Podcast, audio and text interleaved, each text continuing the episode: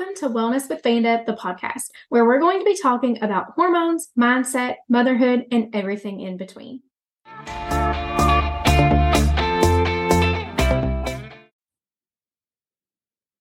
right, episode number 2. Something that has been on my mind a lot lately, been a hurdle that I'm trying to figure out, is jeans. I need jeans that fit me when I stand up and when I sit down. And if you're in this same boat, I know you know exactly what I'm talking about. If you buy jeans that fit when you're standing up, then they're way too tight when you sit down. And if you buy jeans that feel comfortable when you sit down, they're too loose and they sag off your butt and it looks like you're wearing a diaper. And I need to know, is it a certain brand?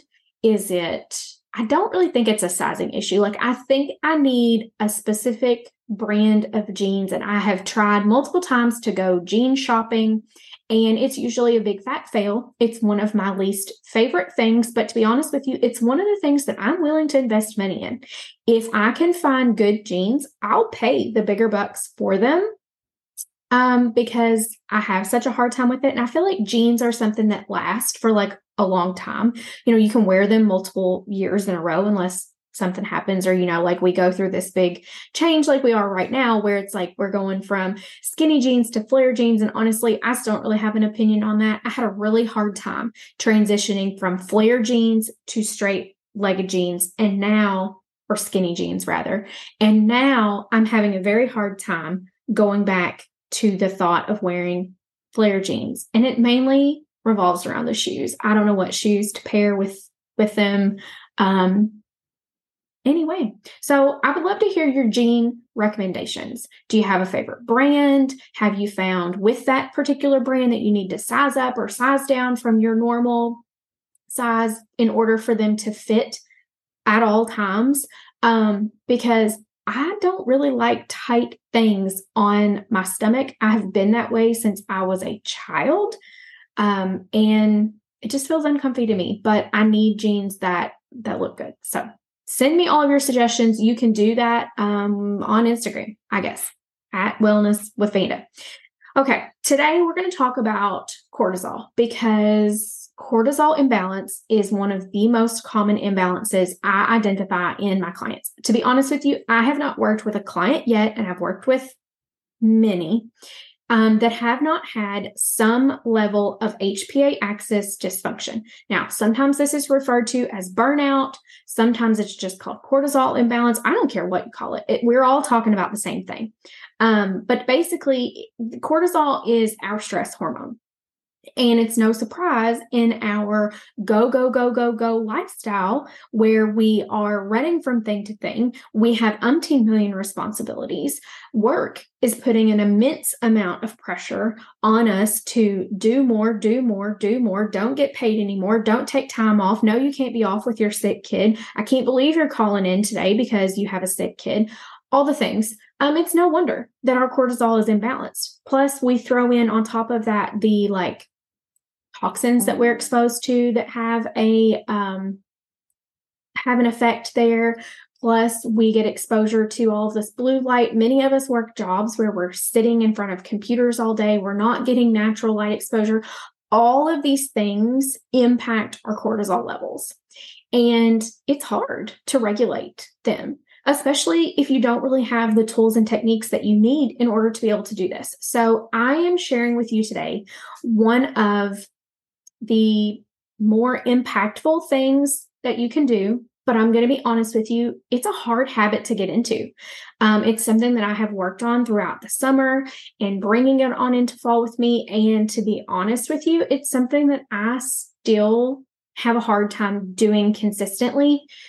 And once I get into what it is, you'll understand why, because it's just hard. It's too easy to say, no, I've got too much to do. I can't do that right now. So what is it? It's being in stillness.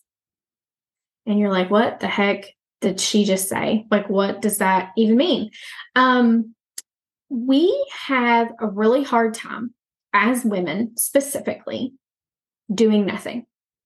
But it's really important for us to take time to do nothing and to relax. And It's really important for our hormones because cortisol impacts the production and balance of our sex hormones. And I promise we're going to get there someday, but not on this podcast episode, because again, trying to keep these short, trying to keep them to one topic at a time. But it's really important for us to take time, ideally every day, but I give myself a lot of grace with this habit. And right now I'm trying to carve out specific time that I'm doing this at least once a week.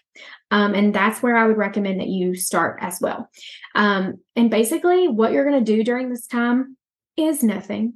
Doesn't that sound nice? Doesn't that sound just dreamy? You could just sit and be with nobody bothering you, nobody talking to you, no phone. You turn your phone off. You can't get phone calls. You can't get text messages. But here's the thing.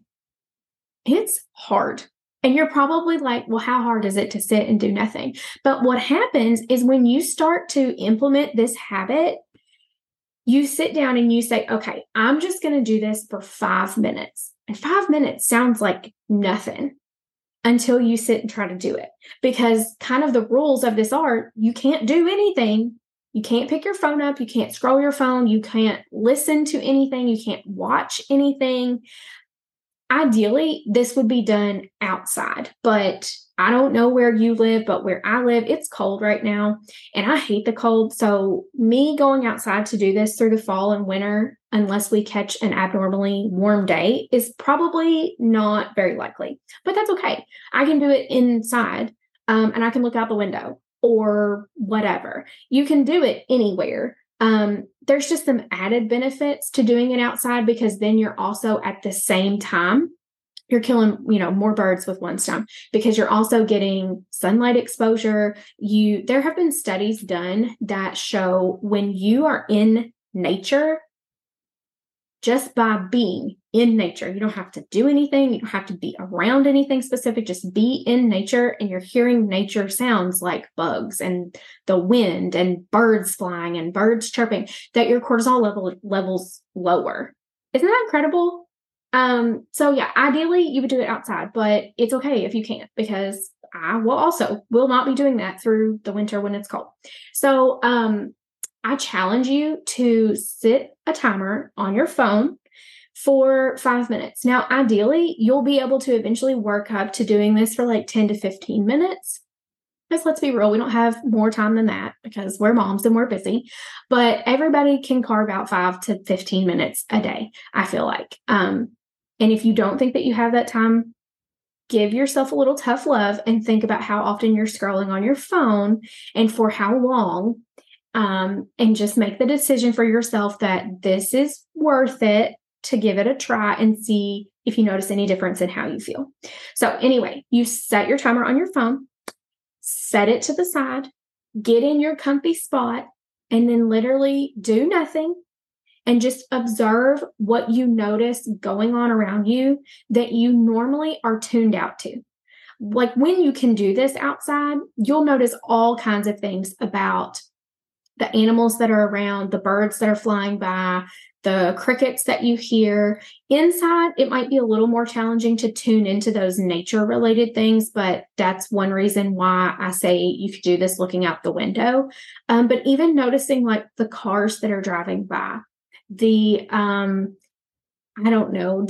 toys that are like in the room with you, the pillows that are in the room with you, how the couch feels that you're sitting on. It's like these sensory things that usually we're not paying any attention to, but you're trying to purposely call attention to them to force yourself to really like be in the moment and be super present and relax. So I don't want you to focus on things that stress you out, like the pile of laundry in the corner that needs to be folded and put away, but you can't do it right now because you're sitting here taking this time for yourself. Like that's not what we're looking for. We're looking for things that are going to help you feel relaxed, help you feel connected to the moment, and maybe bring you joy.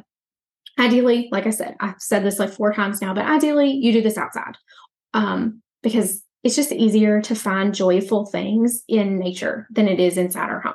So I want you to give that a try. And I also want you to kind of take mental note as you're doing this, especially the first few times that you do it, how long does those 5 minutes feel? And how many times do you catch yourself having the impulse or having the thought to pick your phone up? Oh, I need to send this text message. Oh, I need to put this in my calendar. Oh, I need to call this person. It will happen more times than you think, I promise, because it did to me. So, that is pretty much all I have for this episode. I just want to reiterate how important it is to take care of our cortisol levels. And it's something that we're going to talk a lot about. I'm going to give you a lot of strategies on this podcast for little ways that you can incorporate more cortisol supportive habits. Because like I said, I've not worked with a client yet that did not need cortisol support. So I do want to leave you with a mindset minute today that kind of ties right into this and is really important. And I want to start off by sharing a statement that one of my mentors in my nurse coaching program shared several weeks ago, and it's been on my mind quite a bit since then. She said, "Don't worry about being happy, just experience joy." And like what she went on to say and what she went on to explain is that sometimes we get wrapped up in feeling like we're down and out, or we're not as happy as we think we should be, or we're having mom guilt. But what we really need to focus on is finding little moments of joy in our day and being intentional in trying to carve out time for the little things that bring us joy. And then like the happiness comes from that. And I thought that that was really interesting and really powerful and very applicable for us that are moms, because sometimes it's hard to intentionally find joy for just ourselves in each of our days. So I'm gonna read the statement again. Don't worry about being happy, just experience joy.